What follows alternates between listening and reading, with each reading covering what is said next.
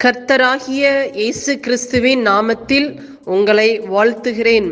Panchkula Bethel IPA சபையின் மூலமாக நடைபெறும் இது தினசரி வேத தியானம். இந்த தியானத்தை கேட்கிற உங்கள் மேல் கர்த்தர் தமது முகத்தை பிரசன்னமாக்கி சமாதானம் கட்டளையிட கடவர்.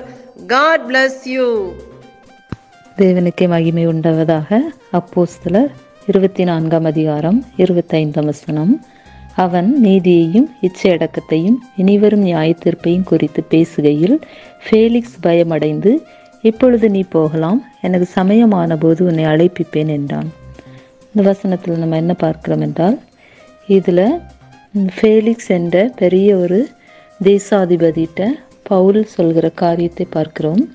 பவுல் இருக்கிற இடம் செசரியா பட்டணத்தில் ஏரோது அரண்மனையில் காவல் பண்ணப்பட்டிருக்கிறார்.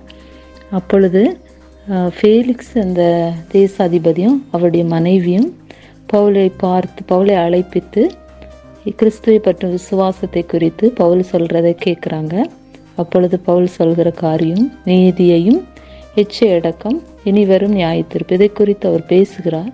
அப்பொழுது இந்த அதிகாரிக்கு ஒரு பயம் உண்டாகிறது. அப்பொழுது இவர் பவுலை அனுப்பி விடுகிறார். சமயமானபோது அழைக்கிறேன் என்று அனுப்பி விடுகிறார். திரும்ப நம்ம அடுத்த வசனம் பார்க்குறோம். இருபத்தாறு. மேலும் அவன் பவுலை விடுதலை பண்ணும்படி தனக்கு அவன் பணம் கொடுப்பான் என்று நம்பிக்கையுள்ளவனாயிருந்தான். அது நிமித்தம் அவன் அநேகந்தரம் அவனை அழைத்து அவனுடனே பேசினான். இந்த காரியத்தில் பார்க்கிறோம் பவுல் எவ்வளோ மெ இவ்வளோ வார்த்தைகளை அவருக்கு அறிவித்தோம். அவர் மனம் மாறவில்லை என்பது தெரிகிறது. ஏன்னா அவருடைய ஆசை பண ஆசை உள்ளவராக இருக்கிறார். லஞ்சம் கேட்குறவர் லஞ்சம் அவர் கொடுப்பார் என்று இவர் எதிர்பார்க்கிறார் இந்த அதிகாரி ஃபேலிக்ஸ். ஆனால் அந்த வ பவுல் குறித்த சொன்ன காரியம் பார்த்தா நீதி இச்சை அடக்கம் மற்றவங்கள பொருளில் ஆசைப்படக்கூடாது பணத்தில் ஆசை இனிவர் நியாயத்திருப்பு இதெல்லாம் அவர் கேட்கும்போது பயம் உண்டாகுது ஆனால் அவர் இடத்துல எந்த மனம் மாறுதலும் இல்லை. இதில் நம்ம பார்க்கணும். அதே போல தான் இந்த நாட்களிலும் அதிகாரிகள் கேட்குறாங்க. வசனங்கள்லாம் சில நிறைய பேருக்கு அறிவிக்கப்படுகிறது. அவங்களுக்குள்ள ஒரு மனம் ஆறுதல் இல்லை இல்லாமல் இருக்கிறதை பார்க்கிறோம். நம்ம மக்களுக்குள்ள அந்த மாதிரி காரியங்கள் இருக்கிறது.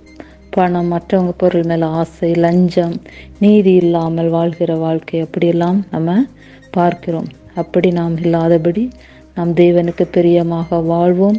தேவனுடைய நாமம் மகிமைக்காக வாழ்வோம்.